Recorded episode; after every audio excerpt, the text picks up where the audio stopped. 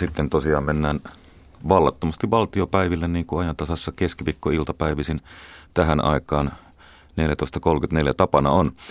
Siellä totta kai puhuttaa arktinen strategia. Ministeri Heidi Hautalan eron yhteydessä se alkoi puhuttamaan itse asiassa ihan uudella tavalla. Koko strategiahan sivutettiin muutama viikko sitten eduskunnassa melko pienellä huomiolla, kun pääministeri Jyrki Katainen antoi asiasta hallituksen tiedonannon. No, tässä yhteydessä nousivat esiin myös erinäiset seikat valtion omistajaohjauksessa, eli törmäävätkö arvot ja liikevoiton tavoittelu yhteen. Näiden asioiden kimpussa eduskunnassa on nyt politiikan toimittajamme Jari Niemelä. Ja paikalla täällä kanssani ovat äh, Oras Tynkkynen vihreistä, Mauri Pekkarinen keskustasta, Jukka Kärnä äh, SDPstä. Mennään suoraan asiaan. Mennään vaan. Minkälaisilla liiketoimin, minkälaista liiketoimintaa arktisella alueella pitäisi ylipäänsä voida äh, harjoittaa? Kuka herroista haluaa aloittaa? Oras Tynkkynen. Mennään järjestyksessä tästä. No, arktisilla alueilla on isoja mahdollisuuksia Suomen työpaikoille ja vientiteollisuudelle ja sinne kannattaa Suomen aktiivisesti lähteä. Siellä on paljon mahdollisuuksia logistiikassa, rakentamisessa, matkailussa, energiahuollossa, vesi- ja jätehuollossa, vaikkapa ICT-ratkaisuissa, eli hirvittävän paljon mahdollisuuksia suomalaiselle teollisuudelle ja yrityksille. Mauri Pekkarin. Siellä on muutaman tuhannen miljardin euron arvoiset hankkeet lähivuosikymmenille ja ne liittyy sekä luonnonvaroihin, logistiikkaan, siis kulkuyhteyksiin ja kaikkeen siihen infraan, mitä kaikkea tarvitaan, jotta tämä infra, jotta tämä elinkeinollinen puoli siellä voi toimia. Ja Suomella, kun on maailman mitä sainutkertaista nimenomaan kylmissä oloissa touhuamisen kokemusta, sitä teknologiaa, mitä siellä tarvitaan, niin kyllä tämä on mahtava mahdollisuus Suomelle. Ja siinä mielessä sääli asia, että hallituksella näyttää olla eväät tässä aivan täysin hajallaan. Jukka Kärnä. No edellisten lisäksi tuo mannerialusta hyödyntäminen, siellä on varmasti mineraaleja, öljyä myöskin. Logistiikka, kaikki nämä asiat on, on tosi tärkeitä ja kyllä mä toivon, niin kuin Pekkarinen totesi, että siellä puhutaan tuhansista miljardeista kaiken kaikkiaan, niin kyllä sieltä muutamia satoja miljoonia Suomellekin pitää lohketa, lohketa, että meillä on se osaaminen joka tapauksessa Suomessa. Ja jos sitä osaamista ei käytetä, niin se on semmoinen kotieläin, että se kuolee käytön puutteessa. Mitä siellä ei saa tehdä? No siellä ei saa luontoa kohdella huonosti sanotaan nyt niin kuin yleisellä, yleisellä tasolla kaiken kaikkiaan, että ympäristöasioista pitää tietenkin pitää huoli. Mutta juuri siihenhän meillä on myöskin se vahva osaaminen. Kuka arktisissa oloissa sen luonnon välttämättömyyksien kannalta osaa paremmin toimia kuin suomalainen teknologinen ja, ja tieteellinen osaaminen. Sitä meillä on ja sitä pitää soveltaa kaikkeen siihen, millä siellä nyt sitten bisnestä tehdään. Tai liikutaan ylipäänsä, liikutaan noilla alueilla. Ja, ja tässä mielessä se, että me niin kuin sanottaisiin ei joillekin toiminnoille, joita siellä joka tapauksessa tapahtuu, noin lähtökohtaisesti ei niille, on todella väärä ratkaisu. Mennään mukaan, tehdään se kaikki, mihin mennään, niin ympäristöystävällisesti, että kukaan maailmassa ei pysty parempaan. Tynkkynen. Päinvastoin ihan oikea ratkaisu olla tekemättä vääriä asioita. Ei Fossiilisia polttoaineita ei kannata lähteä napa-alueelta tonkimaan ja siihen on kolme syytä. Ensinnäkin arktisen luonto on poikkeuksellisen herkkä. Toiseksi meillä ei ole varaa käyttää niitä fossiilisten polttoaineiden varantoja, jos ollaan tosissaan ilmastonmuutoksen torjumisen suhteen. Ja kolmanneksi siihen liittyy myös merkittäviä taloudellisia riskejä. Ei valtioomisteisen yhtiön kannata lähteä seikkailemaan arktiselle alueelle sillä kustannuksella mahdollisesti, että yhtiö joutuu vastaamaan koko omaisuudellaan mahdollisista havereista.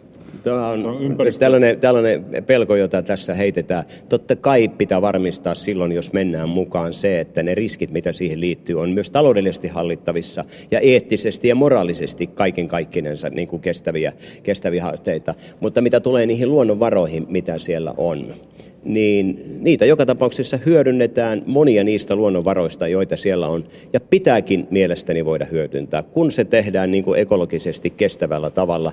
Ja kaiken lisäksi se, mihinkä siellä Suomen pitäisi mennä, ei vain kaivamaan tai olla niin kuin edesauttamassa sitä, että niitä luonnonvaroja, kaasua ja, ja öljyäkin kenties sieltä löytyy ja ehkä mineraaliakin, vaan auttamassa sitä, että kun Koillisväylän kautta ja pohjoisilla alueilla joka tapauksessa liikkuminen tulee olemaan totta, joka säästää aivan hirveän määrän niin kuin päästöjä aiheuttavia polttoaineita silloin, kun kuljetaan sitä kautta. Se on iso myöskin ilmastokysymys, positiivinen ja ympäristökysymys silloin, kun voidaan siellä turvallisesti liikkua, koska se lyhentää niin valtavia määriä matkoja. Vielä tuohon ympäristö, ympäristöteknologiaan, muun muassa niin erottelutekniikka, se, että nesteestä saadaan kaikki mömmöt pois, niin se on Suomessa ihan maailman huippuluokkaa. Me ei vaan osata jotenkin niin kertoa, me ollaan vähän vaatimattomia siinä, että kerrotaan muille maille vierahille se, että me muuten osataan tämä homma. Vielä näistä riskeistä. Onko teillä tietoa siitä, onko Suomessa tehty oikeaa riskianalyysiä, mitä kaikkea siellä voi no. tapahtua, tai mitä, että jos siellä tapahtuu jotain sellaista hyvinkin ei-toivottavaa. Pekkarinen jos, ehkä tietää. No jos, mä luulen, että totta kai on jotain riskikartoituksia tehty, mutta voi olla hyvinkin niin, että ne riskikartoitukset, mitä pitäisi tehdä niin kuin parhaimmillaan, niitä kaikkea ei ole tehty. Ja jos ei ole tehty, niin minun ensimmäinen kysymys heti tuon kysymyksen jälkeen sitten on, missä ovat nukkuneet ne, jotka ovat niin kuin tätä omistajaohjausta käyttäneet, jos ovat niin kuin riskianalyysiä kunnolla tekemättä lähteneet. Eli se, että jos Etla kirjoittaa jossakin julkaisussa sitä tai tätä ja niin poispäin, tai liikenneministeriö siitä viestiministeriössä yksittäinen virkamies selvittää, niin se ei vielä riitä. Tarvitaan niin kuin perusteellisemmat selvitykset jos niitä aiotaan ylipäänsä tehdä, ja niin kuin hyvä on tehdä. Etla on todellakin tehnyt tällaisen on. vuonna 2011. Nimenomaan, Yleis... Nimenomaan sitä Yleis... sanoin. Ensinnäkin tämä yleisselvitykset siitä riskeistä, mitä siellä on, ne pitää tehdä. tehdä. Ja toinen asia sitten, kun johonkin kohteeseen mennään, niin ne sitten pitää ne yksityiskohdat selvittää siellä erinomaisen tarkkaan. Mutta onko niin, että nyt tällä hetkellä ei ole tiedossa tällaista ää, riskiselvitystä? No, no. Jos muistelen tätä arkti mikä selvitys se nyt oli, arktinen selvitys tässä mm-hmm. pieni, hetki sitten, pieni hetki sitten, niin siellähän on viitteitä, mutta mun tietääkseni sitä ei ole tehty niin Etlahan tosiaan on selvittänyt näitä taloudellisia riskejä.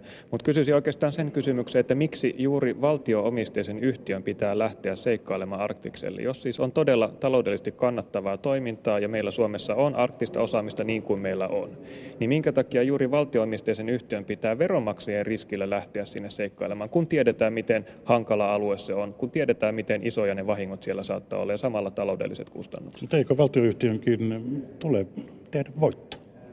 Arctia Shippingin ensisijainen tehtävä huolehtia siitä, että suomalainen vientiteollisuus saa tavaransa kulkemaan kohtuuhintaisesti vuoden ympäri maailmalle ja sitä kautta tähän maahan saadaan vientituloja ja työpaikkoja. Kyllä, valtioyhtiön asia on myöskin tehdä, tehdä tulosta ja tota, en enää niin kuin mitään estettä sille, ettei Arktia menisi sinne, menisi sinne matkaan mukaan. Totta no. kai, ja valtioyhtiö pystyy sitten muun muassa niin näissä ympäristöasioissa, esimerkiksi niissä, niin näyttämään myöskin sitten muille esimerkkiä, että ne hoidetaan todella hyvin. Eduskunta keskusteli kaksi-kolme viikkoa sitten hallituksen arktisesta strategiasta. Tasavallan presidentti kierti maailmaa vähän sitä ennen erittäin positiivisin tuloksin. Viesti oli selvä. Suomi osaa arktisissa jäisissä oloissa toimimisen. Meillä on pisin historia kuin oikeastaan kellään, nimenomaan teknologinen historia näissä asioissa. Ja me olemme valmistaneet näitä eri sortin vempaimia, millä sekä liikutaan että ylipäänsä siellä toimitaan.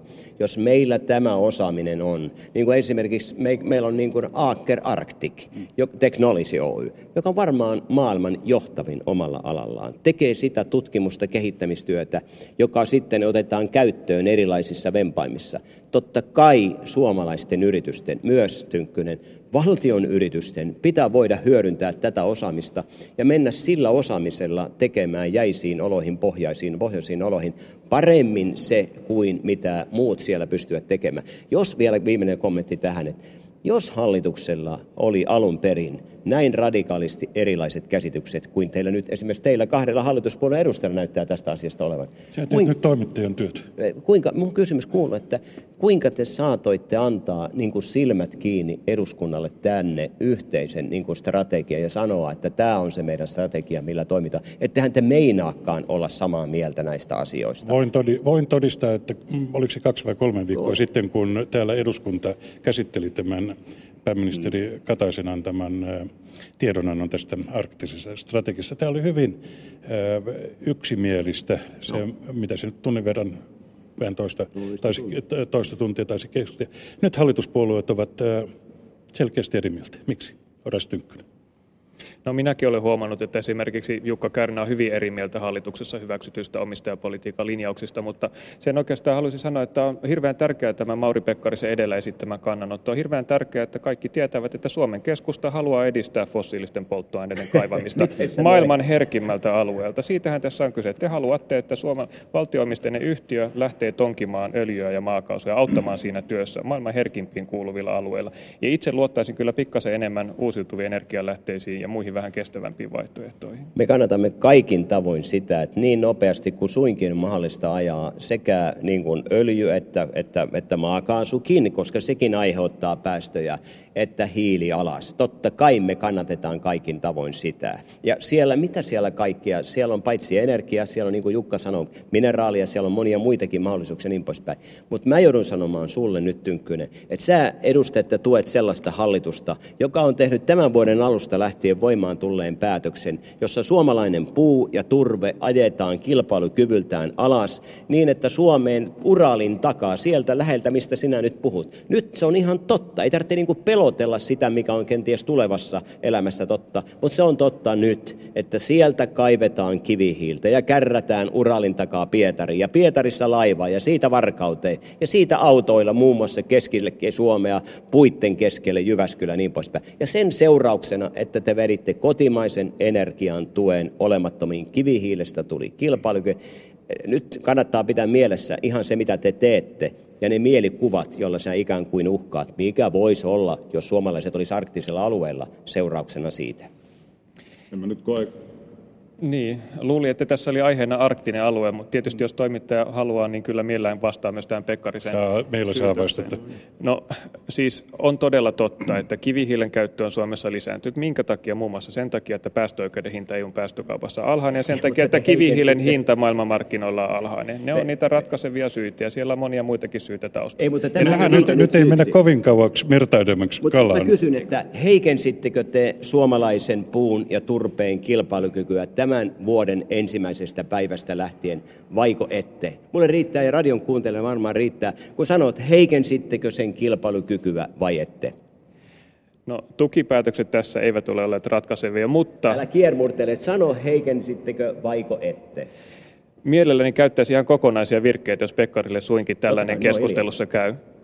Olen esittänyt ja vihreät on esittänyt hallitukselle paketin toimenpiteitä, joilla bioenergian kilpailukyky kivihiilen kanssa saadaan turvattua. Valitettavasti on niin, että vihreillä ei vielä ole elinkeinoministerin salkkua tässä hallituksessa ja sen takia emme tätä asiaa yksin voi päättää, mutta olemme tästä Pekkarisen kanssa samaa mieltä, että tähän pitää puuttua. Mutta saako palata Arktikseen, Kyllä, luulin, saatte. että tässä keskustelussa puhun? Siihen palataan juuri nyt. Minkä takia, minkä takia öljy ja maakaasu ei kannata lähteä Arktiksen alueelta tonkimaan? Sen takia, että jos ilmastonmuutos halutaan rajoittaa siedettävälle tasolle, meidän meidän pitää jättää neljä viidesosaa kaikista tunnetuista fossiilivarannoista maanpoveen. Siinä tilanteessa ei ole mitään järkeä lähteä hakemaan vielä uusia varantoja näiden jo tunnettujen varantojen päälle maailman herkimmältä alueelta. Se on leikkimistä tulella ja se merkitsee sitä, että vähät piitataan ilmastokriisin taltuttamisesta, jos vielä uusia fossiilivarantoja näiden vanhojenkin päälle lähdetään tonkimaan. Joo, kyllähän tässä nyt pikkusen kaukana kotoa ollaan tuosta alkuperäisestä aiheesta, mutta palataan, vasta- siihen, nyt. palataan siihen vastauksena kysymykseen, että minkä takia on hallituksen linjaa vasta en mä mitä hallituksen linjaa vastaan, mä oon suomalaisen työn puolesta tässä puhumassa, että sinne pitää mennä myöskin valtioyhtiöiden. Ja jos tämä niin käsitetään hallituksen linjasta poikkeavaksi, niin jo on kummallista, jos ei suomalaista työmiestä ja naista saa puolustaa ja luoda heille uusia työpaikkoja. Nyt mä, mä oon pahoillani, että mä joudun olemaan nyt, oras, mä oon monesti oltu jossakin näistä samaa mieltäkin, mutta mä oon nyt kyllä tässä, me ollaan, tässä paljon lähempänä näköjään tuon, tuon Jukka, Jukka Kärnän kanssa ja niin poispäin. Vielä kertaalleen, arktisilla alueilla tapahtuu monenlaista erilaista elinkeinotoimintaa ja siellä niissä jäisissä oloissa liikkuminen, siihen teknologia, me olemme siinä maailman ehdottomasti parhaita ja kun me olemme ja kun siellä tarvitaan joka tapauksessa tätä osaamista, niin Suomen pitää. Mä olen iloinen, että myöskin tasavallan presidentti antoi niin vähintäänkin rivien välistä tälle ajattelulle selvän tuen. Suomen pitää mennä. Ei olla mukana missään sellaisessa, joka ympäristö- tai ilmastokysymyksen kannalta on pulmallista ja niin poispäin. En malta olla vielä palamatta, että eh, Tynkkynen, olisi ollut kiva, että olisit niin selvästi sanonut, että heikensittekö vai ette. Mä haluan, että kuulijat kyllä ymmärsivät sen. nyt se turve, kotimainen. Ei, se on kotimainen puu, joka tässä nyt kärsii ja, kivihiili tulee tänne. Mennään nyt mereltä ihan pieni mutka tänne liittyy tähän aiheeseen kyllä. Mihin tarvitaan valtion omistajaohjausta? Oras Tynkkynen. Oikeastaan voi katsoa, että mitä omistajaohjauksella tällä vaalikaudella on saatu aikaan. Eli on tiukennettu valtioomisteisten yhtiöiden johdon palkitsemisen ehtoja, on parannettu sitä, että miten yhtiöt seuraavat ja raportoivat yritysten yhteiskuntavastuusta. Ja on myös osallistuttu tähän tosiasialliseen keskusteluun maltista ylipäätään johdon palkitsemisessa. Kyllä tällainen yleinen poliittinen viesti yritysten asiallisesta toiminnasta, niin siinä omistajaohjaus voi olla ihan paikallaan.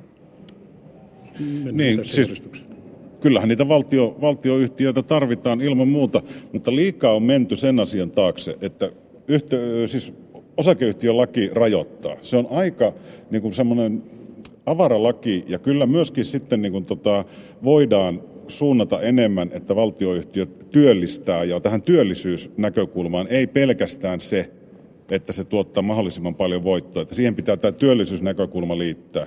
Se on mahdollista muuttaa yhtiöiden sääntöjä. Pitääkö valtion omistajaohjauksella puuttua tähän? Niillä on oma toimiva liikkeenjohtonsa. No siis kyllähän tämä on sitten, että jos lähdetään tälle tielle, että työllisyyttä korostetaan ja se myöskin kirjataan sitten niin kuin osakeyhtiön tota, papereihin, niin totta kai siinä tarvitaan poliittista ohjausta ilman muuta aihe ei ole ihan täysin vieras keskustan kansanedustaja Mauri Pekkarisellekaan. Joo, neljä vuotta vastasin silloin 2000-luvun alussa. Oliko kiva?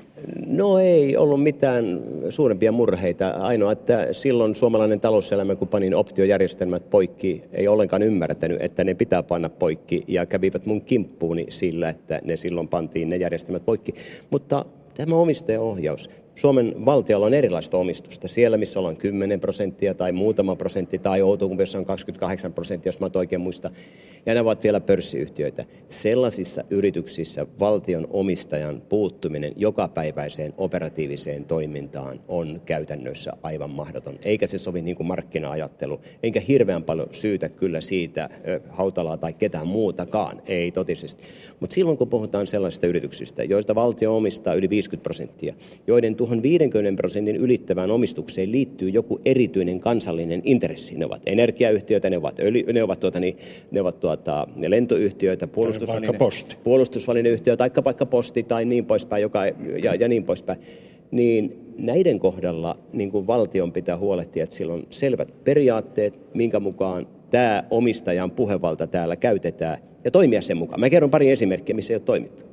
Esimerkiksi Neste Oil, kaksi tankkeria, jotka on erittäin tärkeä Suomen ulkomaan kaupalle, menee vieraan lipun alle.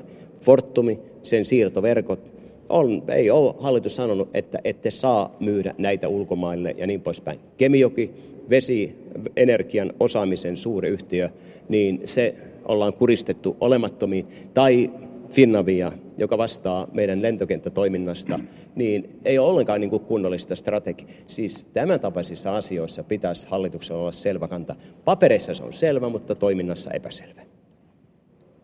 Oikeastaan Mari Pekkarisen kanssa samaa mieltä siitä, tai tulkitse olevani hänen kanssaan samaa mieltä siitä, että Varmaankin on hyvä käydä vielä kertaalleen keskustelua, että mitä omistajaohjauksella halutaan ja mitä ei, ja mihin hallitus on sitoutunut ja mitä linjannut ja mitä ei. Meillähän on siis olemassa hallitusohjelmassa kirjaukset omistajaohjauksesta, meillä on periaatepäätös omistajaohjauksesta, eli kaiken eri mukaan paperilla linjat pitäisi olla aika selvät. Mutta sitten kun kävelee tuonne eduskuntasalin puolelle ja kuuntelee hallituspuolueiden edustajien puheenvuoroja, niin se näyttää kaikkea muuta kuin selvältä. Mm, eli totta. jos tästä viimeaikaisesta jupakasta jotain hyötyä on, niin toivottavasti se, että kaikille selkiytyy, mikä se omistajaohjauksen rooli on. Ja uskon, että hallituksen kannattaa tästä käydä äh, ihan napakka keskustelu. Mutta onko se poliittinen rooli, onko se päällimmäinen? Nimittäin onhan sitten valtionhallinnossa tämä valtion omistajaohjausyksikkö, jossa on erittäin pätevää henkilökuntaa mm. tekemästä. Tarvitaanko sitä politiikkaa? Se omistajaohjausyksikkö, sillä on se tämmöinen niin operatiivinen ja niin kuin strateginen ohjastaminen mutta se, miten se ohjastaa, miten niitä periaatteita, ne mitä, niin, niin ne pitää tulla tästä talosta. Tai tähän taloon tukeutuvalta ministeriltä, joka on vastuussa hallitukseen. Ja tästä syystä, kun nyt uutta ministeriä ollaan panemassa, asettamassa virkaansa, niin keskusta edellyttää, että hallitus antaa tänne tiedonannon, täällä käydään keskustelu, eduskunta äänestää ja sen jälkeen perjantaista lähtien sitten uusi ministeri tietää, mitä linjaa menee Kansanedustaja Pekkarinen, että menette koko ajan minun edelleni. Oli tarkoitus kysyä, että hallitukset ja ministerit vaihtuvat. Mikä on omistajaohjauksen jatkuvuus? No nimenomaan sillä pitää olla jatkuvuutta ilman muuta, koska ei se myöskään, että se on niin vaalikausittain poukkoilevaa, niin se ei ole kyllä mistään kotoisin. Totta kai pitää reagoida, kun maailma muuttuu ympäriltä. Se on myöskin näin päivänselvä asia. Mutta edelleenkäsin mä painotan sitä, että valtioyhtiöissä, aina var, niissä vähintäänkin, missä omistetaan yli 50 prosenttia, niin pitää pystyä painottamaan Joo. enemmän työllisyysnäkökulmaa ihan ehdottomasti. Mm. Tähän, tähän haluaisin puuttua tai pyytää teiltä kommentit, että miten, miten sitten ne valtioyhtiöiden tehtävät ja arvot pitää määritellä? No, ensinnäkin, musta, jos mä kehun jossakin hallituksen tekemiseen, niin se hallitusohjelma näiltä osin, mitä siellä on sanottu, ja sitten tämä asiakirja valtion omistajaohjauksesta, ovat periaatteessa aika hyviä asiakirjoja. Niissä on sanottu ihan asiat oikein, mutta käytännön sovellus, miten on toimittu, sille on paljon tekemistä. Niin kuin nyt tämä arktisesta strategiasta käyty keskustelu osoittaa ja niin poispäin. Mutta ylipäänsä se, että miten sitä johdetaan. Kyllä tämä on niin kuin päämin, nyt puhutaan meillä paljon, että, juu, että otetaan mitä uusi ministeri, kun hänet valitaan, niin mitä hän sanoo. Ei se näin voi olla. Omistajaohjauksen ne periaatteet, se filosofia, mille se ohjaus rakentuu, se pitää olla pääministerin vedossa, koko hallituksen yhteinen linja, se pitää määritellä nyt tarkennettuna, kun se on hukassa, tarkennettuna, ja sen jälkeen tätä yhteistä politiikkaa panna vetämään se uusi ministeri, onko se Tynkkynen tai kuka se on, mutta me ollaan valmiita antamaan teille palveluja, käymään tällainen keskustelu, evästämään, ja voitte sen jälkeen nojata siihen ja mennä vähän paremmin eteenpäin kuin tähän saakka olette rämpineet. Miltä Pekkarisen äh, viesti teistä tuntui, Horas Tynkkönen? No, Mauri Pekkarinenhan on tehnyt esityksen ajankohtaiskeskustelun käymisestä eduskunnassa omistajaohjauksessa ja sitä vihreät on lämpimästi tukenut ja kannattaa ja sellaiselle keskustelulle on ilman muuta tarvetta, niin kuin tämä viime aikojen väittely osoittaa. Mm. Mutta tästä omistajaohjauksen jatkuvuudesta, jos katsoo niitä linjauksia, mitä eri asiakirjoissa on tehty, niin omistajaohjauksen linjahan on pysynyt hyvinkin samankaltaisena. Se oli silloin, kun Mauri Pekkarisella, se oli omassa ministerisalkussa silloin, kun Jyri Häkämies sitä tehtävää hoiti ja myös silloin, kun Heidi Hautala on tässä, tässä ministerin tehtävässä ollut. Eli, eli kyllähän tämä pitkä linja on ollut aikalla johdonmukainen, mutta sitten tietysti, niin kuin politiikassa välillä on tapana, niin aina löytyy joku, joka haluaa hämmentää. Minä odotan, no minä odotan innolla sitä keskustelua täällä talossa sitä omistajaohjauksesta ilman muuta. Se on, tulee olemaan ihan oikeasti iso juttu ja, ja toivon, että se on iso juttu meille kaikille – ja viskö se tiedonannon muodossa, niin kuin keskusta edellyttää, niin päästään sitten äänestämään sen jälkeen siitä. Enpähän nyt ota tuohon asiaan no, kantaa. taitaa, olla, taitaa, olla, taitaa olla pääministerin mureita se. Näinpä se on. Me jäädään odottaa ja toivotaan, että vielä huomenna hallitus antaisi tiedonannon. Mutta mm, voiko tässä käydä näiden valtioyhtiöiden kanssa niin, että arvot, mitä niihin liitetään ja sitten se liikevoitto, voivatko ne olla törmäyskurssilla? Kyllä siitä välillä on merkkejä. Julkisuudessa on esitetty sellaisia toiveita, että valtionyhtiöitä pitäisi estää tehostamasta toimintaansa. Pitäisi huolehtia siitä, että tulevaisuudessa toiminta on taloudellisesti heikommalla pohjalla ja kyllä se aikalla romuttaa sitä pohjaa, että miten sitten valtionyhtiöt pystyy tulevaisuudessa jatkamaan. Enpä ole, enpä ole niitä, puheita, niitä puheita kuullut, että tota, halutaan estää valtioyhtiöitä kehittämästä omaa toimintaansa. Sitä vaan voidaan tehdä niin monella tavalla, ihan oikeasti. No, ky- antamallako lopputilejä, seko on se ensimmäinen. Tai käyttämällä vuokratyöfirmoja. Niin. Siis näkö ne on ne vaihtoehdot?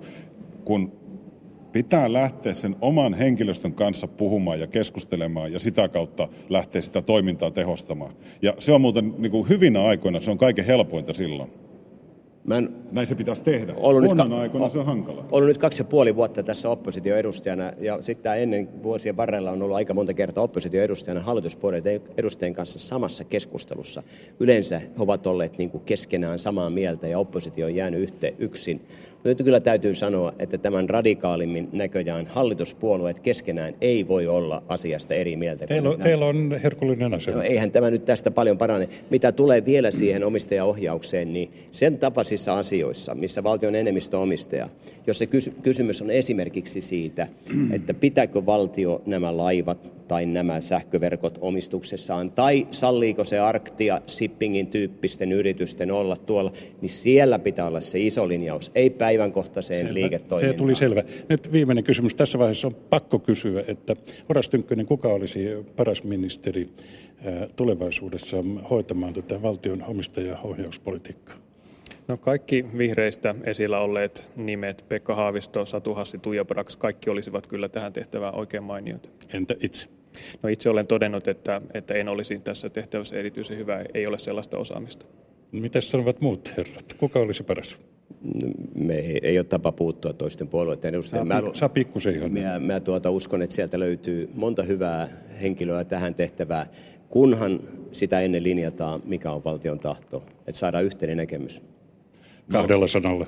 No, en ota kantaa, se on vihreiden oma asia ihan täysin. täysin. Asia... on nytkin siitä syytetty jo vihreiden asioihin puuttumisesta. Asia täysin selvä. Kiitoksia teille mielenkiintoisesta keskustelusta. Päätämme täältä eduskunnan valtiosalista tällä kertaa tähän. Ja kiitoksia Jari Niemelälle mielenkiintoista keskustelusta. Huomis aamuna ajantasassa puhutaan nuorten asunnottomuudesta sekä pitkäaikaisasunnottomuuden poistamisesta. Nuorten asunnottomuus on nimittäin kaksinkertaistunut ainakin pääkaupunkiseudulla ja vieläpä lyhyessä ajassa. Torstai yönä vietetään jälleen asunnottomien yötä.